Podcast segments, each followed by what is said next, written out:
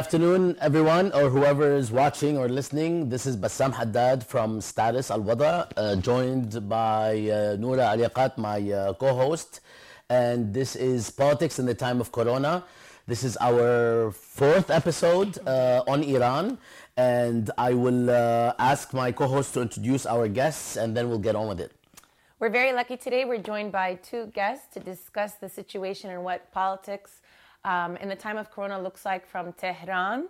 Um, in two geographies, we have Alex Shams, who is based in Tehran, uh, to tell us about what it looks like there, which has been a ground zero um, in the course of the co- expansion of the coronavirus, as well as Huda Katebi, who is based in Chicago and has been taking a primary lead in challenging the sanctions regime on Iran, which has been a debilitating and crippling part of the medical um, infrastructure within Iran during these trying times. So, welcome to you both.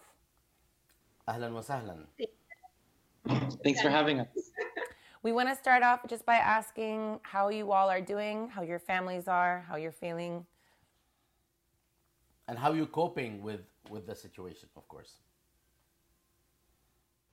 Um, well, I guess maybe I can go first. Um, I'm doing well. I'm doing okay. I'm doing well. My family here uh, is doing okay. I think um, you know in Iran we've been dealing with this for about five weeks or so. So on one hand we've gotten used to certain aspects of it.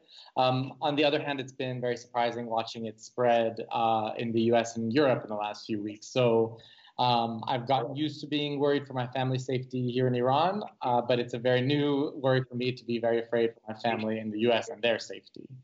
Um, but but generally, I'm doing okay. I've gotten more and more used to staying at home for long periods of time. How about you, Hope? um, things have definitely been intense. I don't think anybody like predicted the ways that the United States would be responding to this, both domestically and internationally. Um, so it's been pretty chaotic. Um, and very difficult. I mean, I always am worried for my family in Iran. So I think right now it's just, um, it feels like heightened and escalated. And I call and check in um, family members, especially um, people who are on the front lines. And um, to cope, I have learned sitar, and Alex and I have a duet that we're working on. a duet? They, you all, yeah. we might ask you to perform that as as part of the program. Very early stages. well, I'm glad that you're coping in that way. Why don't you know? So, um, Alex, you touched on a really important point, which is that we begin by being really overly concerned with Iran, and now obviously you have family in the United States you're concerned about because the numbers in the US have now hit 85,000, thereby surpassing all other uh, countries in the number of COVID cases. And so, why don't you, um, can you take us a little bit into the interior of what it looks like from your vantage point in Tehran and what it's felt like? Sure. Well, so basically, starting about uh, five, six weeks ago is when uh, the first alarm bells started going off here in Iran. Um, the first measures that were taken were um, schools and universities were closed about five weeks ago. Uh, and then subsequently, uh, a lot of public venues were closed as well. So theaters, cinemas, uh, gyms, um, basically any kind of large public uh, entertainment or leisure facility. And so, from five weeks ago, basically, you have a huge percentage of the population that has been um, staying at home, confined to home, whether as students or as people who are providing childcare. And um, at, at, that time, you had the first shift uh, in the situation in terms of like a lot of classes they went on TV, so all classes are taught through TV, um, and then university classes have moved kind of online, which is what we're seeing happening other places as well. Um, and that's kind of when there's there was a lot of fear i think at that point especially too because there wasn't a lot of information available about what was happening and it wasn't clear uh, how serious it was and how people were going to respond. And so um, the first cases we had were in Qom, about an, two hours south of tehran. And um, and then from there they kind of spread across the country and then spread uh, you know across across the borders as well into other countries nearby it was kind of unclear to what extent things were going to be shut down, and there was conflicting messages. And I think one of the reasons for that was also because um, it costs a lot of money to shut things down. And I think that's something that people are just kind of waking up to in the U.S. and Europe after a few days or a few weeks of shutdown. Um, but but all of the overtime salaries that have to be paid for uh, police, for people who are working uh, on the clock, for I mean at the same time that medical expenses are kind of suddenly exploding. Um, there was an expectation that there was going to be a total shutdown, and then it really never came. Um, and and it's very clear that part of it is uh, due to the fact that the government doesn't have the money to pay for the shutdown, and confining millions of people to their homes would deprive incomes at exactly the time that basically Iran's economy has gone into a total meltdown. Um, after it's been about two years since Trump reimposed U.S. sanctions, and uh, the result of that was immediate. Um, two years ago, the basically the Iranian currency became worth about one third of what it was. Uh, I think it happened over the course of about a week. It lost two thirds of its value. People's life savings went up in smoke. Um, and and part of the sanctions were also limiting Iran's ability to sell oil and other commodities abroad. And so overnight, almost, you had a huge portion of the government's budget wiped out. And we had seen the effects of this over the last two years and cuts to social security programs and cuts to social services. Just in November, there were major protests um, against an attempt to increase the price of gasoline, which was linked to the, to the strain of sanctions. And at this moment, it's very clear that the government is not in a position uh, to to take care of a lot of the issues that need to be taken care of, um, despite the fact that Iran actually does have a very strong healthcare system and it has a very well developed health infrastructure. And this is one of the things over the last few days. There's been rumors that there's going to be a shutdown of inner city travel, which would be extremely helpful, I think, uh, in certain ways in terms of limiting the spread of the virus to rural areas that have less developed health infrastructure, because that's something we've seen as well in Iran. Like the first week, for example, um, many people weren't necessarily taking seriously the social distancing measures. And we had people going on vacation to the Caspian Sea, which um, is like a beach area.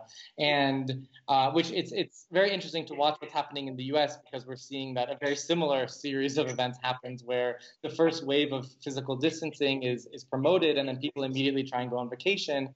And what happened in Iran is that the health system of those beach regions was basically overwhelmed the next week by uh, a, a, massive explosion in coronavirus cases among people who were working with tourists or were you know were working in the service industry, and um, and I'm afraid that we might see something similar to that in the U.S. Um, in the coming days. Alex, let me interrupt but, you briefly before we switch over because you, you did um, start to give us a glimpse of the effect of the sanctions regime. But before we switch to that, can you give our listeners a little bit more of um, so five to six weeks ago the uh, cases break out. There isn't a complete imposition of a closure. We see a spike in, in corona cases in, in some areas like the caspian sea but what about the rest of the country? If people are not in fact if there is not in fact some sort of a mandated shutdown then how are these cases being contained?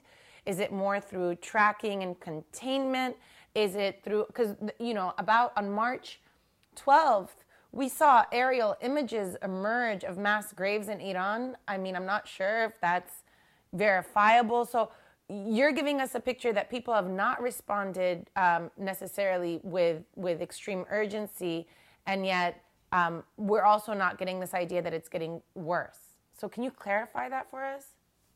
Yes, definitely. I mean, I think it's it's been much more gradual than what's happened in the U.S. I think the first week or two, um, when it really started spreading in Qom, which is where the the photos of those graves were being found, right? It it spread under the radar because it took a few, at least a week or two, for tests to kind of be rolled out, and then by that time, um, as far as I understand, the the source uh, of the arrival was um, Chinese seminary students who were studying in Qom. And by the time I, I think people became aware of the outbreak, uh, it had really spread throughout the seminary, and it had and it had spread into government offices as well, um, because we, we had a number of um, major clerics who came down with it and, and, and, and passed away, as well as government officials who within the first week or two were getting it very quickly. And I think part of this is because they're you know connected to the public, but um, but but I think Qom is basically one of the worst affected areas And the fact that it hit Qom, I think, also relates to the fact that Qom is a, a, very transnational city. There are students there from all over. The first cases in Iraq was, was a student uh, who was in Qom at that time. Uh, and it's also a pilgrimage hub. So you had uh, a lot of people moving from Qom to countries around it, to Pakistan, to India, to Afghanistan, and, and also across the country, people who were visiting Qom. And so basically, because it was already, um, a, I mean, a, a religious tourism hotspot, there was uh, the fact that it spread in that place meant that it spread very quickly, especially in Tehran and cities quite close to Qom like Esfahan. Um, and it, it's definitely spread gradually. I think one of the, the good things about the school closures um, was that it meant that uh, a lot of younger people who are asymptomatic, who have been shown to be major spreaders in other countries because they don't appear to be sick, they don't feel sick, and they, they're pretty sure they're not sick, um, were basically taken out of circulation very early on, right? These are people who, young, I mean, children were staying at home, they weren't infecting classmates, and I think one of the major route of transmission was actually taken out. Um, now, the other side of that, right, is that closing schools was an easy way uh, for the government to, to, to address the issue without having to spend a lot of money. Because what happens when you close schools is you basically shift the childcare burden onto families uh, instead of having to pay, uh, you know, a lot of the costs that would be associated with keeping those schools running. And so, and I think that shows how much the the law, the economic logic is is forcing these decisions, and it's making it very difficult to take decisions, to take further decisions that might come with a heavy cost at this moment um, because the fear is that uh, they won't be able to pay salaries very soon, for example, for people who are working in, in uh, ministries. Now, um, it spread, like I said, kind of over the last few weeks. Um, we reached over the last week a kind of, I mean, I think everyone's seen those graphs of the curves. There's been a kind of leveling where it's become a much uh, slower spread than it was before. Um, there's a fear that in the next week it's going to jump again because we had the New Year holiday last week. And even though um, the, the statistics I've seen are that 50% less people travel than they did last year because normally this is a year when it, uh, everything is closed for two weeks. People go to visit their families in their towns and villages where they're originally from, and and it's the biggest time of travel uh, in, in the in the year for Iranians, the beginning of spring, and uh, it basically declined by 50%, but the other 50% still went, and so the fear is that that's going to lead to a second wave of spreading, despite the the like the kind of leveling out that we've seen recently. And um, however, that being said, in the last day, um, it has been announced that all intercity travel is blocked and that um, all all non-essential stores will be closed. So we're we're finally seeing the rollout of some of those measures, which. Uh, to speculate, I, I, believe is linked to a, an, a, an unfreezing of uh, Iranian money, uh, Iranian central bank money that's being held outside of the country that the U.S. has frozen um, it, it, appears that there is a direct relation between uh, the ability to implement measures and um, U.S. money, or sorry, Iranian money that, due to sanctions, has been blocked from Iranian government access. So I guess that's a great transition to you, Huda, to tell us. Um, that's interesting, um, Alex, that you're telling us that that money is actually being um, um, freed up in order to be used by the Iranian government at the same time that the State Department uh, announced yesterday that it was going to tighten sanctions on Iran. Huda, you have been following that closely and also um, helping to lead a campaign to lift these sanctions for at least 120 days to ease the medical crisis, if not to keep it, in, you know, indefinitely lifted. Can you tell us about what that campaign looks like and why the U.S. at this critical moment uh, would actually tighten sanctions um, almost without international repercussion. I mean, when has the United States done anything with international repercussion? um, and could we expect anything more from a Trump regime? I think that it's it's sad that it's not shocking um, that during a time of like a profound, just like a global epidemic, uh, Trump will just worsen sanctions and actually worsen the situation in Iran when the world is actually asking on Trump um, and Pompeo and Mnuchin uh, to lift sanctions. So I think right now that this is like a, a sort of a, a, major emergency. And um, researchers are actually predicting that if sanctions aren't lifted by May, that 3.5 million Iranians lose their lives due to COVID. And so that's just not um, a number that we're willing to risk or bet on. So we're trying to do everything that we can. It's a large coalition of community organizers, activists, um, and progressive um, organizations from across the country, really working on trying to put pressure on the Secretary um, Treasury, Steve Mnuchin, who usually is behind the scenes, but bringing him to light and really letting people know that this is the person pulling the strings, and we have to make sure that he knows that um, that there's a, of course there's a lot of people who are very angry um, about what's happening, and they're not going to let it go, and they're going to hold them accountable to that. Um, and so we've been working on just a variety of tactics, which is also um, unprecedented in a way to, for a global pandemic to be happening. so we're also trying to figure out how to organize in a time of COVID and what that looks like, um, while also like making sure that it this isn't lost in like the larger noise. Um, for us, it's really important that we shed light that the United States isn't just um, we're not asking for aid. We're asking for the United States to release the funds that Iran already has in order to be able to support and deal with COVID that's happening domestically. I think there's a lot of um, like misinformation about like why are you trying to get the United States to pay or like provide aid when they don't even have enough medical supplies domestically. And I think that it's really important that like we're that the request is not for aid. The request is just to get America's boots off of the necks of Iranians so they can deal with COVID responsibly. Um, and I think that's something that's really important for us is also that we, we understand that this is a global, like, th- it's a moment that we can actually tie global, like, liberation and global health in a way that's very intimate. Because now we can see that, you know, here in the United States, everyone is asking everybody to stay indoors, do their part in flattening the curve. But America has a responsibility in flattening the global curve. And if anything, we can realize that um, if the healthcare system in Iran is not able to take care of Iranian citizens, and Iranians are dying in COVID continues to spread in Iran, that's going to come back and hurt Americans here too. Um, so I think it's um, a very important time to realize now more than ever that our health um, and our safety and our lives literally are deeply and globally connected and interdependent on each other.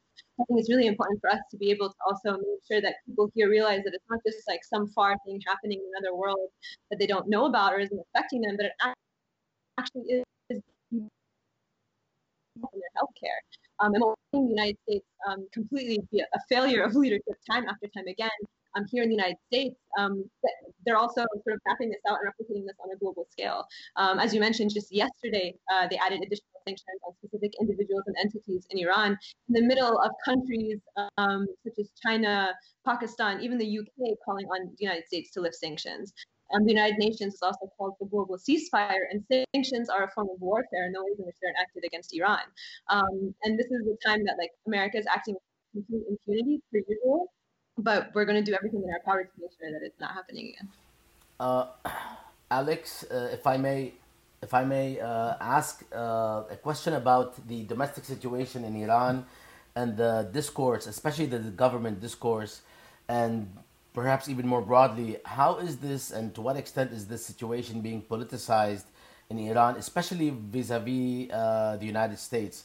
Uh, we've read reports that uh, were rejecting uh, help by the United States because at one point a major leader uh, suggested that this might be a Trojan horse sort of help that would actually exacerbate. I mean, is is this being politicized, or is is are we are we seeing this uh, from our vantage point here in Washington, but domestically it's actually uh, just a primary concern with the with the spread of the virus and, and containing it? Yeah, no, I I've seen those statements, and I think uh, I I mean I think it's been politicized to a certain level in the discourse of, of, leaders as they attempt to figure out how to respond to what's happening and to make sense of the spread of, of a virus that I think for people around the world, it's kind of unimaginable. It's very hard to wrap your head around what's happening. And I think, uh, however, it's important to highlight the fact that regardless of what um, people might be saying in terms of coming up with, with, with theories about where it's coming from, the fact of the matter is is that the Iranian healthcare system is completely overwhelmed There are people, the, the kind of stuff that we're just starting to see in the US has been happening in Iran for weeks now, right? There are not enough beds. Uh, there is not enough medical equipment. Uh, in a very short period of time, especially given that in other countries, you know, it hit Iran before it hit other countries. And so that was a key time when Iran needed to be importing medical equipment from other countries. And because of U.S. sanctions, it can't do that. And I think that's one thing. There's a there's somewhat of a misunderstanding that we're asking for, that people demanding an end to sanctions are asking for a medical exemption. It's not about a medical exemption. It's about the fact that sanctions have forced Iran to be de-linked from the international financial system, so it can't buy anything from anyone.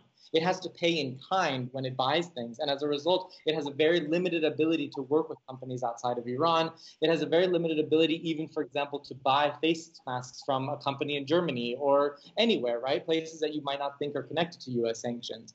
And over the last few weeks, Iran has been desperately in need of that and has been in desperately in need of the ability to uh, to buy medical equipment, to buy ventilators from outside of Iran. And instead of the U.S. Uh, allowing or creating an exemption so that the sanctions will not be enforced during this period of time, or lifting them altogether to relieve the larger economic and political burden that they've imposed on the people of Iran for no good reason, right? Because I think it's important to remember that Trump violated the Iran deal, which was working and which both Iran and the U.S. had been abiding by up until that point. Basically what you have is a situation in which Iran has lost extremely valuable time, and then uh, for and then certain statements, certain events are being blown completely out of proportion, right? And so there was this um, this saying that we don't want U.S. aid. Now, part of the the idea of saying we don't want U.S. aid is we want the U.S. to give us exactly what is our due. The U.S. has frozen more than 100 billion Iranian dollars in bank accounts in the United States, the majority of which is Iranian money that was uh, sorry, it's the profits from Iranian oil that was sold outside of Iran that, due to the imposition of sanctions, gets frozen back in U.S. banks, and it's 100 billion dollars that belongs to Iran. No one's disputing that, but the United States is saying we won't allow it to be sent to you, right? And so part of the making a point, I think, about saying to the United States, well, we don't want your aid, is that we don't want your handouts. We don't want breadcrumbs off the table when you have basically imposed these crippling, debilitating sanctions on our country that have ruined uh, the lives of 80 million people, and which are now forced putting us into a situation where we're weeks behind responding to an, a, a health crisis, uh, and yet we can't even, and we have to make everything for ourselves, whereas other countries are able to kind of cooperate or consider, um, you know, the ability even to ship uh, medical supplies from one country to another, from one place to another. Iran is completely on its own because of U.S. sanctions. Alex, let me follow up on that. Um, and, and what Bassam, I think, was getting at also, which is internally among Iranians, how has this, it sounds like, it sounds like what it might have done is actually consolidated the Iranian people in opposition to the sanctions regimes in a way that might have muted critique of the Iranian um, regime itself? Let me be completely honest. Over the last four months, the Iranian people have been hit by blow after blow after blow. It's been like getting punched in the face constantly from every single side. After two years in which we've had these blows as well. Like I said, imagine that an entire country two years ago, two thirds of their life savings went up in smoke overnight, right? And um, I think 20% of the population has gone into poverty just in the last two years because of the implementation of US sanctions. The economy was growing 5 to 7%, I believe, before the imposition of sanctions. We contracted 10% last year, right? There's been an incredible blow that has uh, severely undermine people's living standards in an extremely short period of time. And on top of that, you have austerity measures by a government that has been trying to deal with this, with these massive cuts to its income, right? So the, the protests in November that were violently repressed were an attempt to implement an austerity measure following that, right, in January, it's hard to remember all this because it feels like time is moving very quickly, um, especially, I think, for Iranians, because the thing they were worried about two months ago was that the U.S. was about to bomb Iran and invade it uh, you know, right? We were on the cusp of a war in which in which the United States was bombing, uh, you know, was trying, you know, uh, assassinated an Iranian general in a foreign country, and the fear and the threat was all of a sudden that we have no idea what's going to happen. And I think that was a moment when, for example, because the U.S. attacked Iran, a lot of people who the last month or two months before were coming to terms with what, had, what was one of the most brutal uh, repressions of internal dissent we've ever seen in Iran's history, uh, suddenly diverted their attention to the fact that they were there was a possibility that all of this was going to be destroyed by the United States, right? And so if there was a moment of kind of gathering around the flag to defend the country from an outsider who would uh, who clearly has no one's interest at mind, right, and who will do can will do much worse to the Iranian people than any of their own leaders could, right? I think, and, and what I and I think the reference of Iraq, for example, is very much on people's minds of this is what could happen to you, no matter what they say about them caring about you, the United States caring about you. It's very clear that they don't, um, right? And it's only a month and a half after that that suddenly we have the coronavirus. Uh, and and sorry, and one more event that happens, uh, you, you forget how many events it happens, right? Is that an Iranian passenger plane is downed uh, by the people who claim that they're protecting the Iranian people right? We have event after event after event that leaves people, I think, bewildered. I think it leaves them in fear. And I think as a result, at this particular moment, there's there's a there's not as it's very hard to imagine what kind of politics is possible because not only are, are people have been people been hit over the head over and over and over again uh, in the last few months and in the last few years. They're also faced with the fact that this disease prevents them from gathering. It's it's a disease that prevent that in every way possible prevents people from seeing each other from being connected from talking to each other. And imagine that three months ago the internet was shut down for a week and the only way that anyone was able to figure out what was happening was by talking to people and suddenly we're forbidden from talking to each other. Um, and so i think it i guess for that reason it's a little bit hard for me to think about the political uh, possibilities. I think I think you're right in a certain sense. There's there is a uh, there is a fear of sanctions. There is a fear of, of, what's coming that lends people to not, let's say, critically oppose uh, things that they see around them that are that are wrong. But but I don't. I think at this point that's not on people's minds. There's a sense of complete exhaustion and of, of deep deep fear about the present and about the future.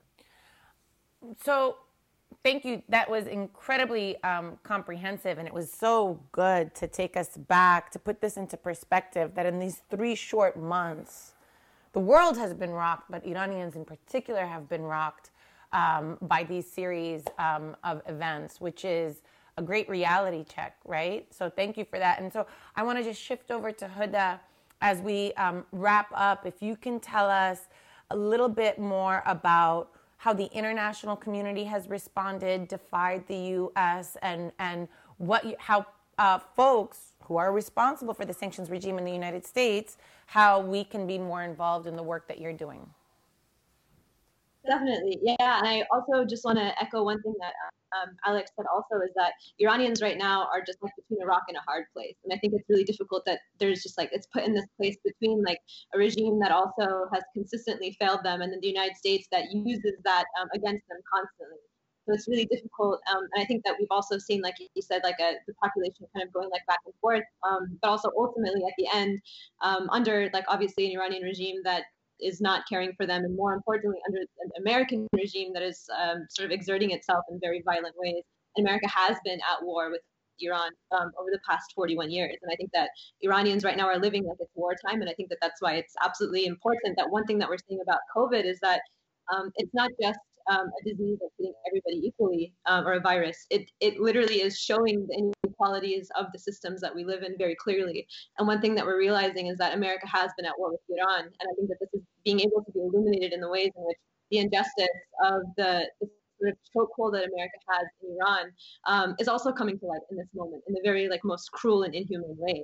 Um, and so I think the international community, for a country like the UK, even to like come um, and ask the United States to lift sanctions, I think is something that is um, really unprecedented. Um, I think that there, um, I think something that is important though is that there has been precedent for the United States lifting sanctions during major humanitarian crisis. So once in 2003, the Bam earthquake in Iran under Bush, sanctions were temporarily lifted when 38,000 Iranians were killed, and again once um, under Obama when there was another major earthquake in Iran.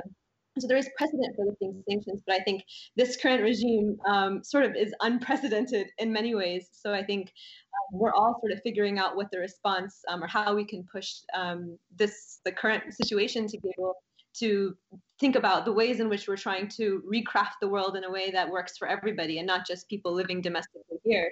Um, we have actually seen China ship a lot of um, medical supplies to Iran, and I think that there's something to be said about the ways in which this is almost pushing um, and like, the, this how this will have like effects for years and decades to come and the ways in which America is constantly failing um, in terms of its lack of leadership. And the world is sort of looking at um, America and China these two ends of one that's sort of putting a chokehold on the world, and China coming to try to like continuously send planes of hospital beds um, and equipment and things like that. So I think that's really important to note. Um, right now for the campaign, I think what's um, just so difficult is that sanctions are feel so theoretical and feel so intangible.